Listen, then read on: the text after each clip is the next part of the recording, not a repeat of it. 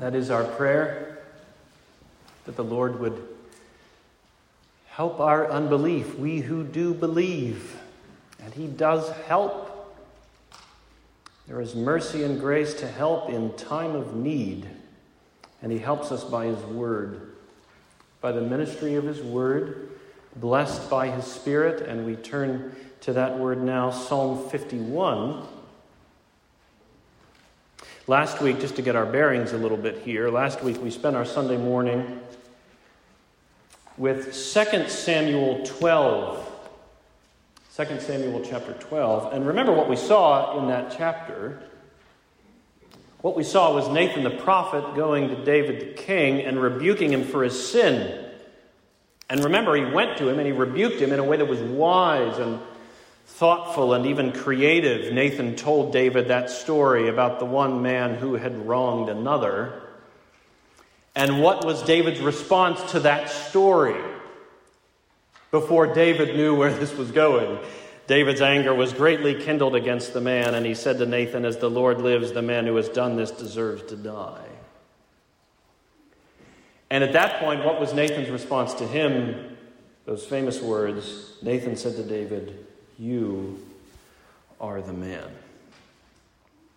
Nathan the prophet went to David the king, and he let him have it. But it was no more forceful than the moment called for. It was no more forceful than David deserved. And by the blessing of the Spirit of God, it worked. Nathan's goal was to bring David to a place of repentance, and it happened by the ministry of the Holy Spirit. David said to Nathan, I have sinned against the Lord. David confessed. David repented, and because he did, God forgave him. Nathan said to David, The Lord also has put away your sin, you shall not die. So David was a forgiven man. We saw that. But then remember, what we also saw was that David was going to be a chastised man perfectly compatible with his forgiveness. In other words, the Lord was going to give him to taste some of the bitter fruits of sin in the aftermath of his own sin. Nathan said to David, Because by this deed you have utterly scorned the Lord, the child who is born to you shall die. And even beyond that, Nathan said, The sword shall never depart from your house because you've done this thing, this thing. And let me say, that is a preview of not coming attractions, but coming misery as we continue to make our way through 2 Samuel. So that was last week. A wise rebuke and great grace and even a gracious chastisement. That was last week, 2 Samuel 12. This week, I don't imagine you're surprised to find that we're going to do something that we've already done several times in this series. This week we're going to look at one of David's Psalms. We've done this several times now. We, have we've turned over to the Psalms to see something that David wrote at the time that he was going through the events, the episodes that we've been charting in 2 Samuel, 1st and 2nd Samuel.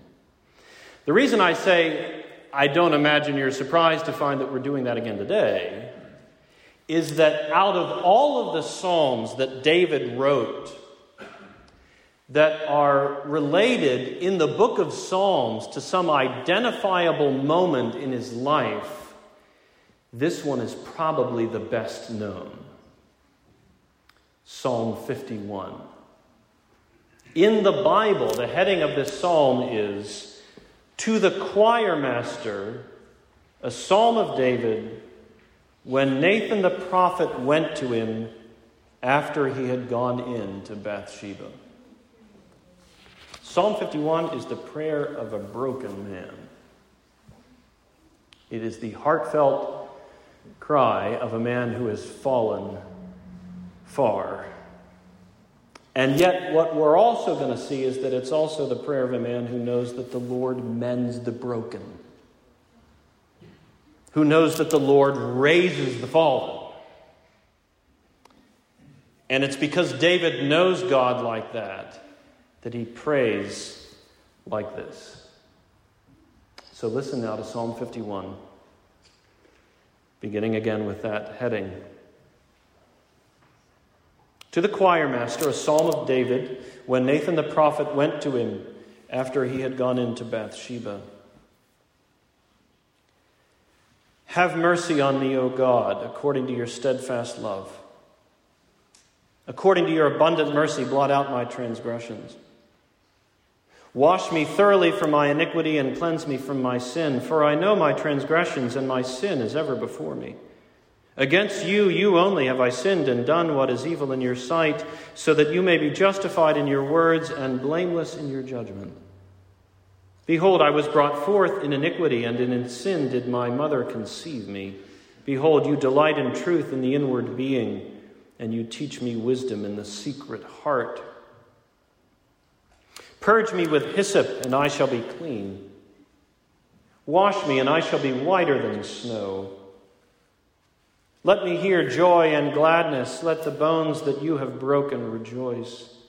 Hide your face from my sins and blot out all my iniquities. Create in me a clean heart, O God, and renew a right spirit within me. Cast me not away from your presence, and take not your Holy Spirit from me. Restore to me the joy of your salvation, and uphold me with a willing spirit. Then I will teach transgressors your ways, and sinners will return to you. Deliver me from blood guiltiness, O God, O God of my salvation, and my tongue will sing aloud of your righteousness. O Lord, open my lips, and my mouth will declare your praise. For you will not delight in sacrifice, or I would give it.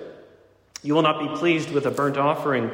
The sacrifices of God are a broken spirit, a broken and contrite heart, O God, you will not despise.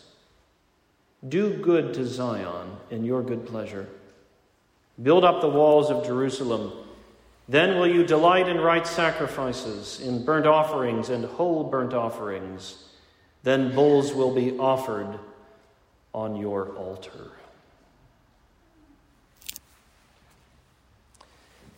Let's pray together. Father, we do thank you for your word. We've seen it before. We get to see it again today how the different parts of your word come together to teach us. So we go from 2 Samuel 12 to this psalm.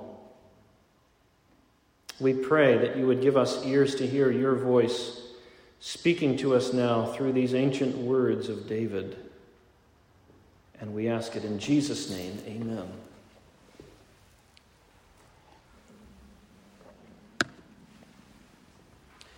You've probably witnessed something like this as an observer. You may even have experienced it personally yourself. When somebody is caught in some way.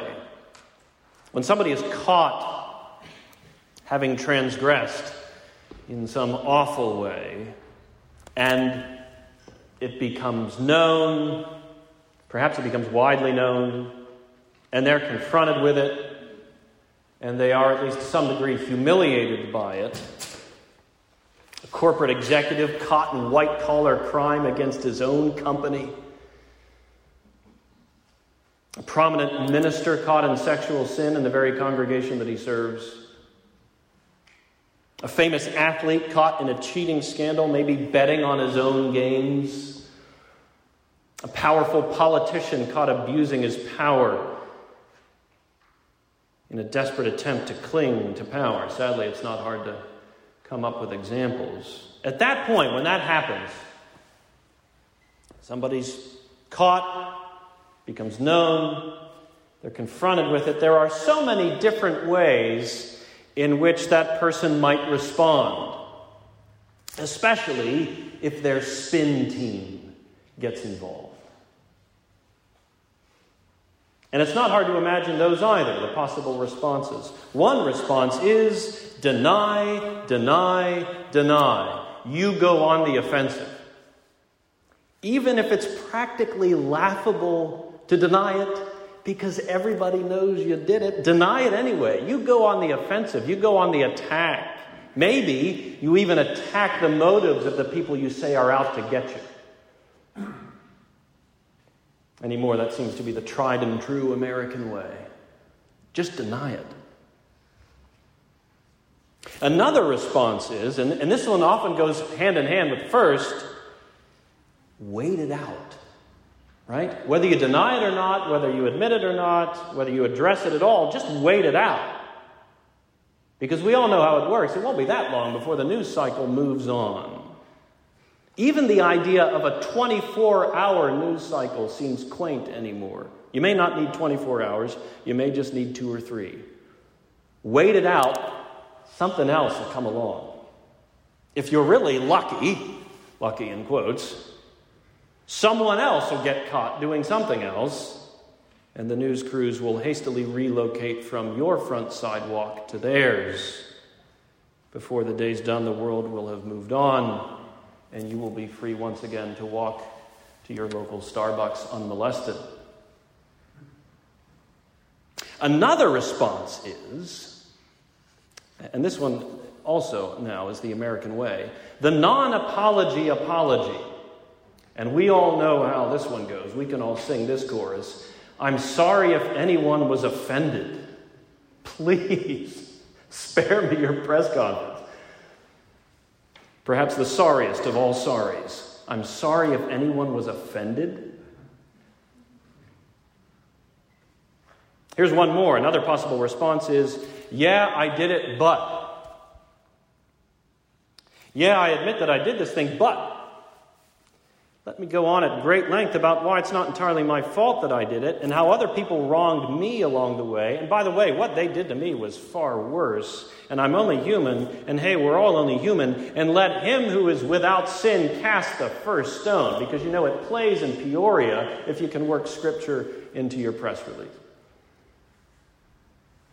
So that's quite a catalog. There's denial, there's waiting it out, there's the faux apology, and there's the lame blame shifting excuse.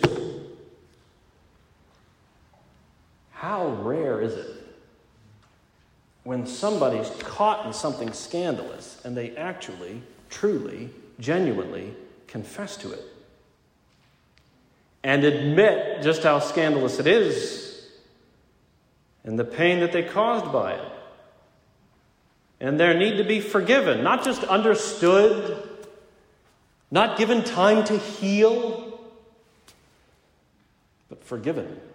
Forgiven by the very people they've wronged because they're confessing, I have done wrong, I have wronged you. How rare is that? But we can certainly say this it's when you go into the presence of God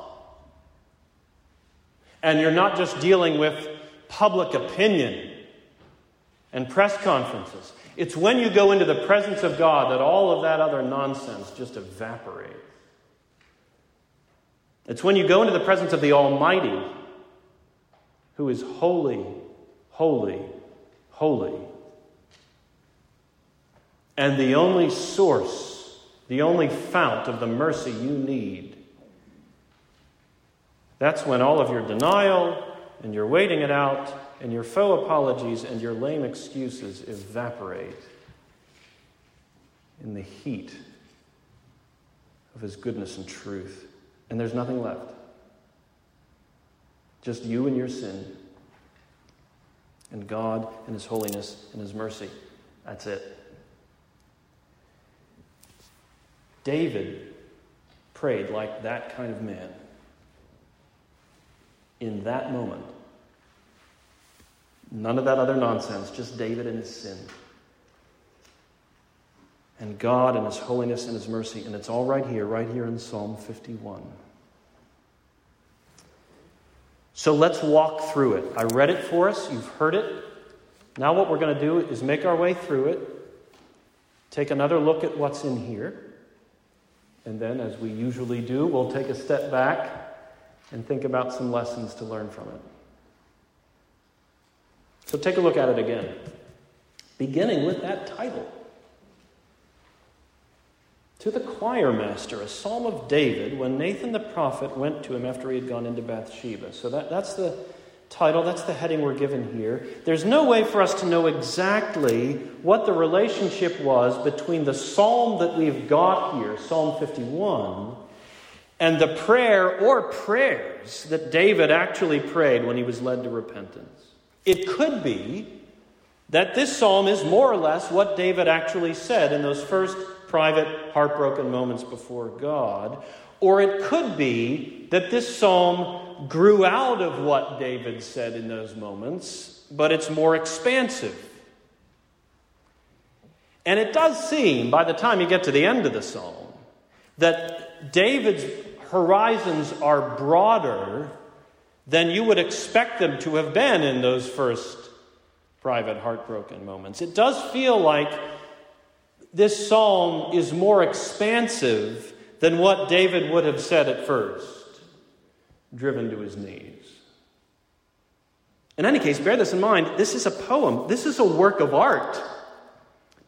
To be sure, it is a, it is a prayer, but then people don't generally pray in poetry.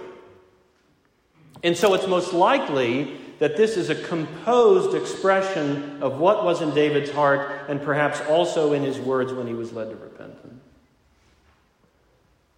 And notice this as well. This is a work of art, apparently, that was meant to be sung by the choir. Think about that. It says, to the choir master.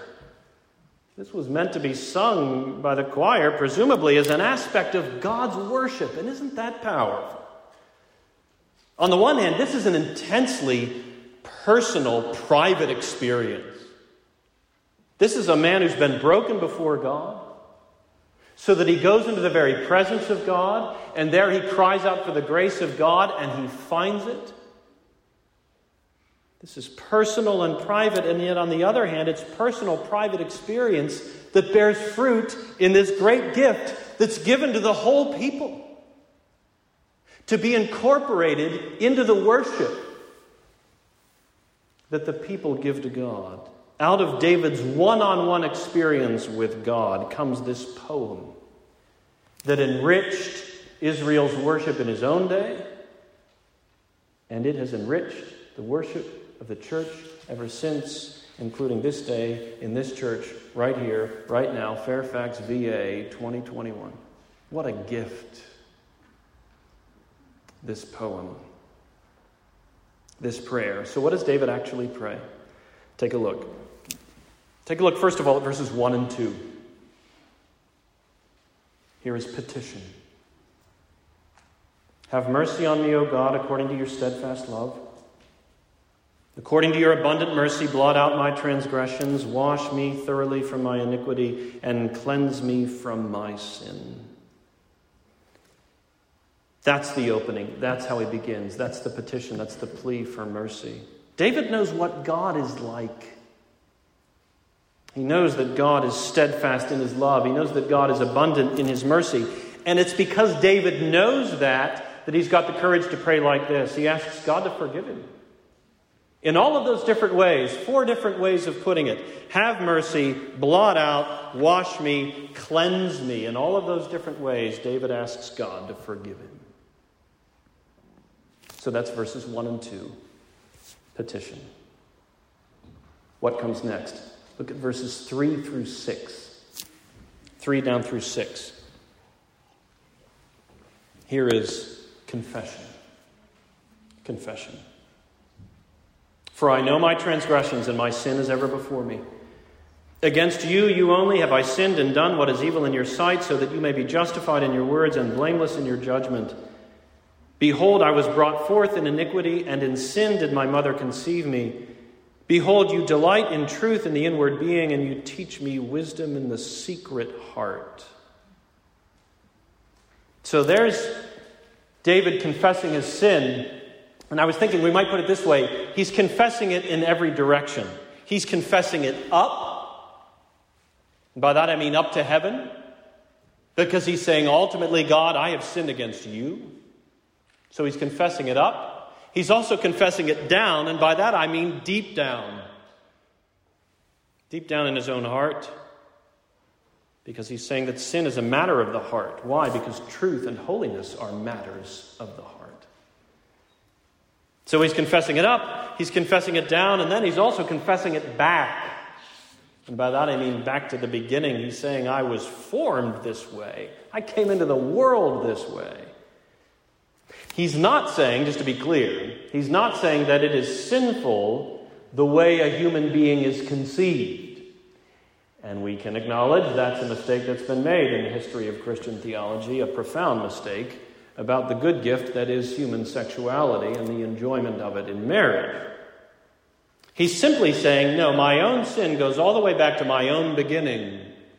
Even though David is a renewed man now, he's a believer now, still the sin that he wrestles with as a believer, it can be traced back to the beginning.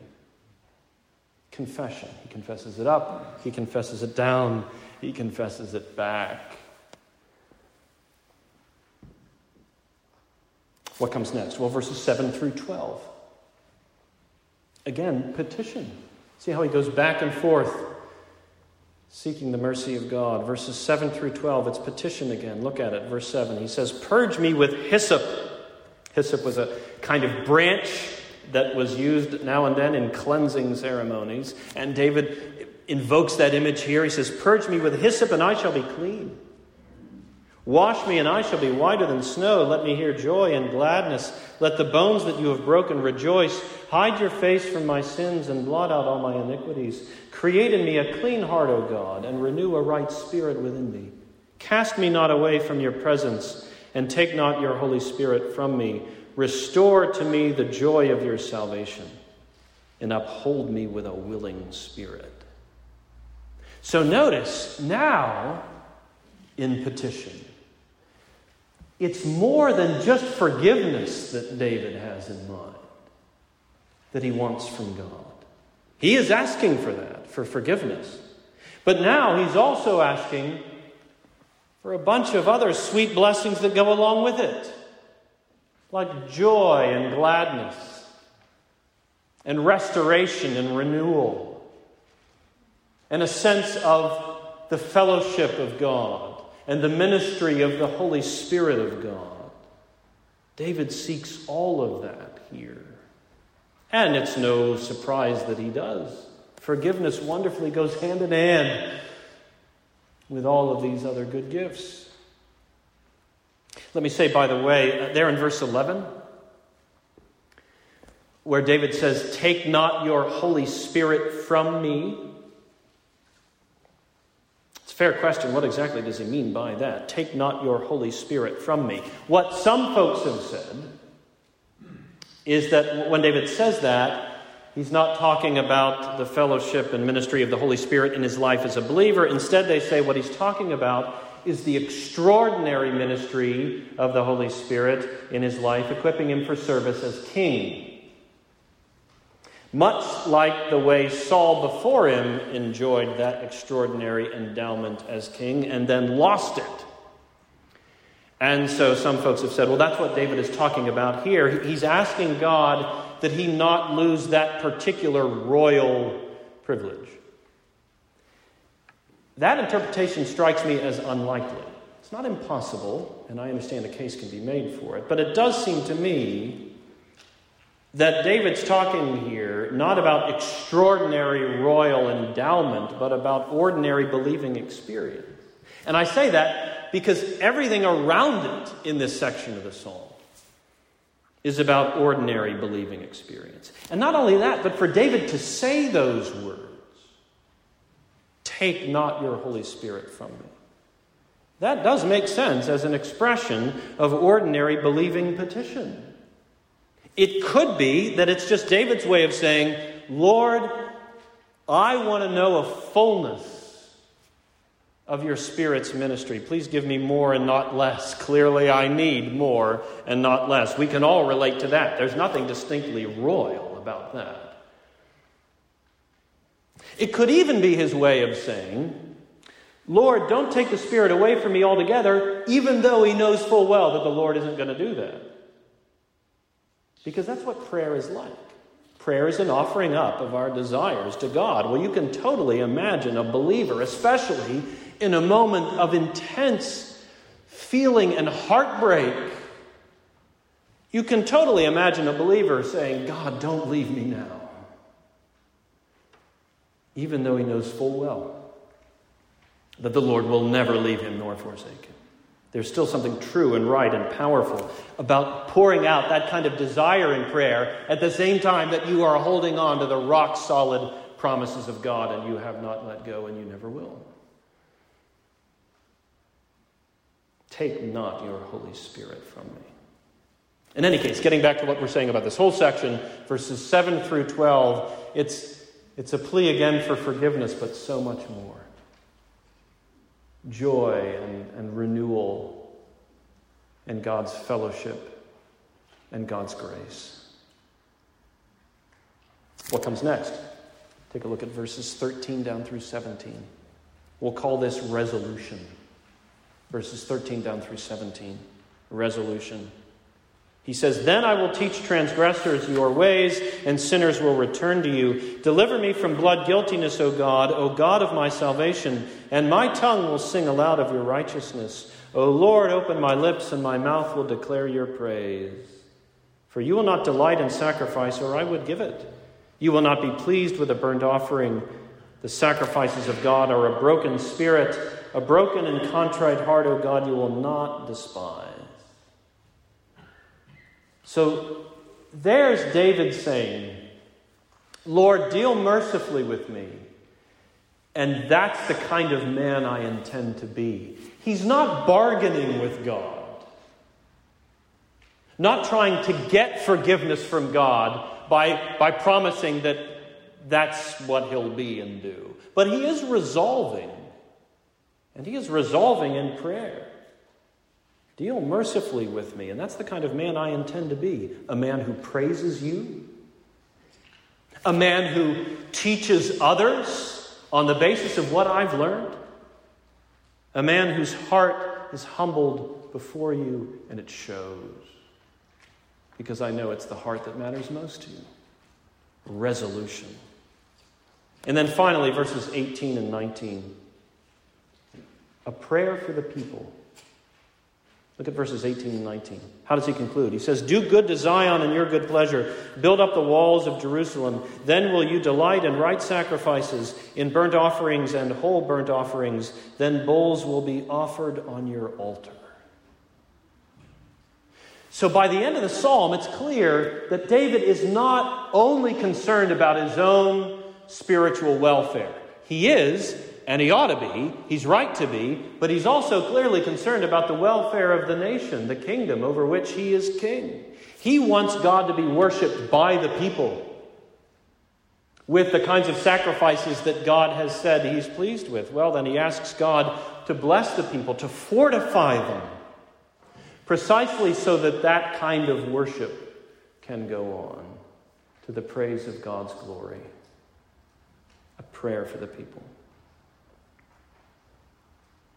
So, brothers and sisters, that's what we've got here in Psalm 51. Now, what can we take from this? What can we learn from this? Two lessons I want to highlight here for us now that we've made our way through this psalm.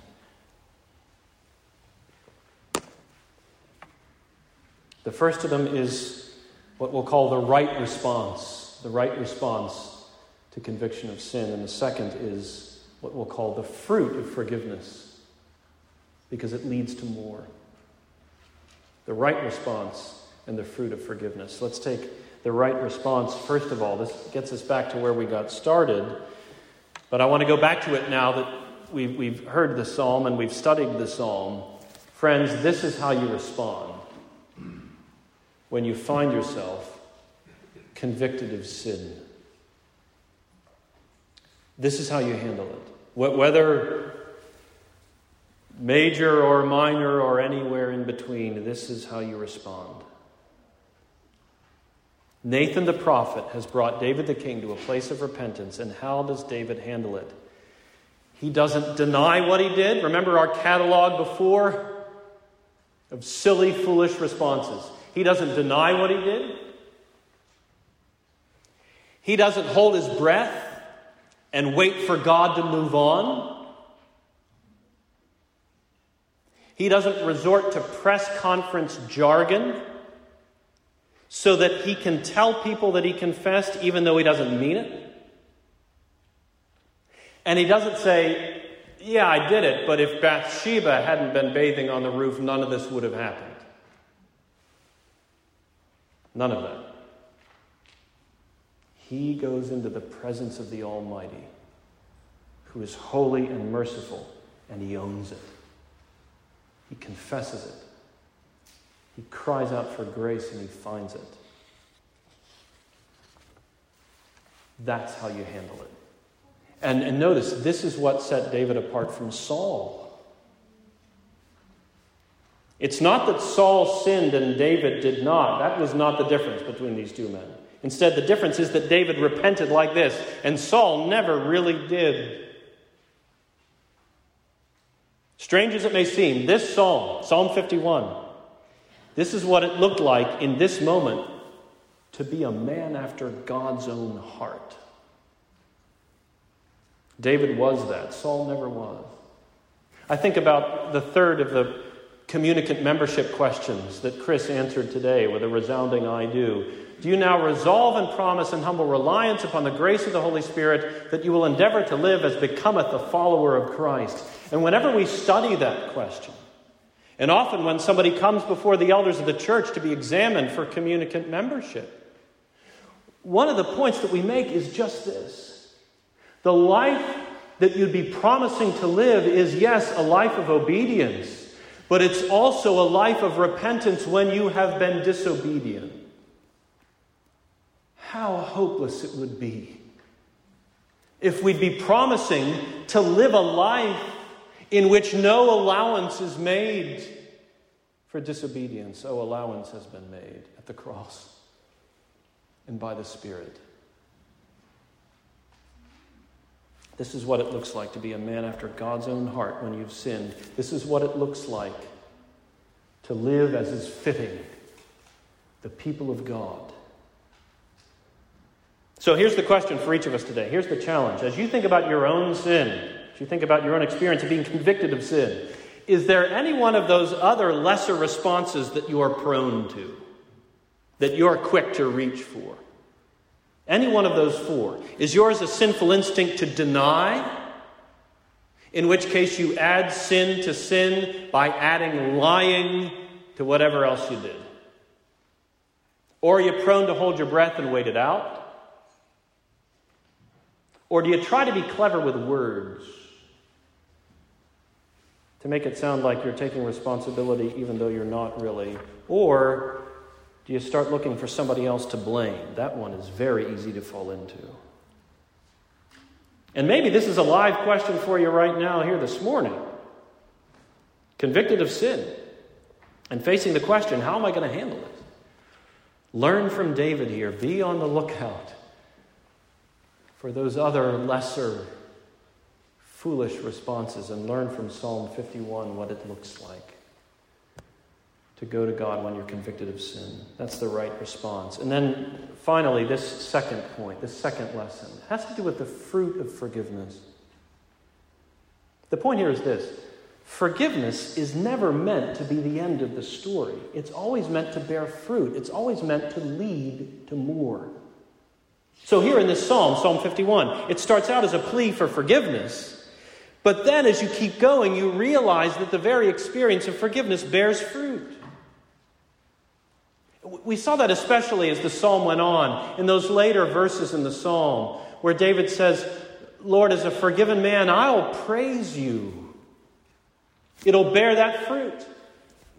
David says, as a forgiven man, I'll teach other people on the basis of what I've learned. It's going to bear that fruit. David says, Lord, bless the whole people, not just me. And we'll be a people who praise you back. So you see, David's personal experience of forgiveness isn't the end, it's a new beginning. It leads to more. It causes him, as it were, to get up off his knees after prayer, to look up again to God in, in praise, and to look outward in testimony. And there are other Psalms that bring this out. Psalm 32, another one of David's Psalms, where he talks about the great blessedness and relief that comes from being forgiven. After he says all of that, then he says, Therefore, let everyone who is godly offer prayer to you at a time when you may be found. You see, he's forgiven, and then he turns around and turns that into testimony for the whole people because he recognizes that this isn't finally just for himself, but he can and ought to turn it into a blessing for others. Or Psalm 130 where it says, If you, O Lord, should mark iniquities, O Lord, who could stand? But with you there is forgiveness that you may be feared, that you may be feared. There it's the same idea. Forgiveness leads to more. In this case, it leads to fearing God, which is the beginning of wisdom. And then the whole life of wisdom that follows from that heartfelt beginning. And by the way, isn't this what you want to experience in your human relationships whenever there's forgiveness? When you ask somebody to forgive you for something you did to them, or they ask you because they wronged you, and the answer is yes, of course, forgiveness is granted, that's not supposed to be an ending, that's supposed to be a new beginning. That's supposed to bear fruit now in the experience of a restored relationship. You don't just go your separate ways at that point. Instead, you now enjoy a fullness that you had lost until the breach had been repaired. So it is in our relationship with God, forgiven by God, that then becomes a new beginning of praise and testimony. And that's a lesson to learn here, brothers and sisters. The very knowledge that we've been forgiven by God should stir within us the desire to praise Him and the desire to bless other people with our testimony. We want to be on the lookout for the temptation to be a curved in people. That's the nature of sin. You can almost picture it the way it causes us to, to hunch over and to curve in on ourselves so that we're absorbed entirely with ourselves, caring only about ourselves practically ignorant of the fact that anybody else in the world exists. No, the very knowledge that we've been forgiven by God should, should lift our gaze up to God in praise.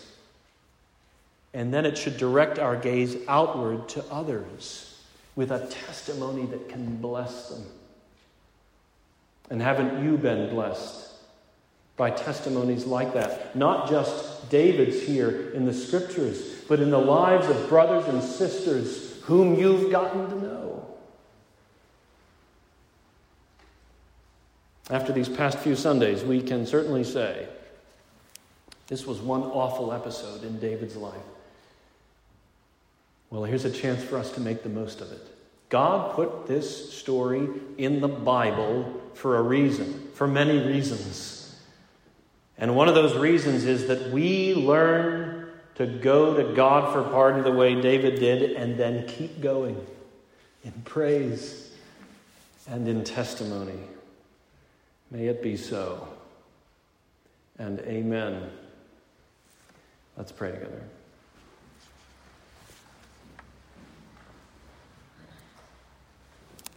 Father, we do bow before you with trembling and rejoicing. You are holy and merciful. You are the God of our forgiveness. Grant us, we pray, to take these lessons to heart today, to follow David's lead in handling our sin well, which was to handle it with honest and heartfelt repentance. And as a forgiven people, well, may that bear fruit in the praise we give you, and in the way we bless others, testifying to the grace we've known. And we pray these things in Jesus' name. Amen.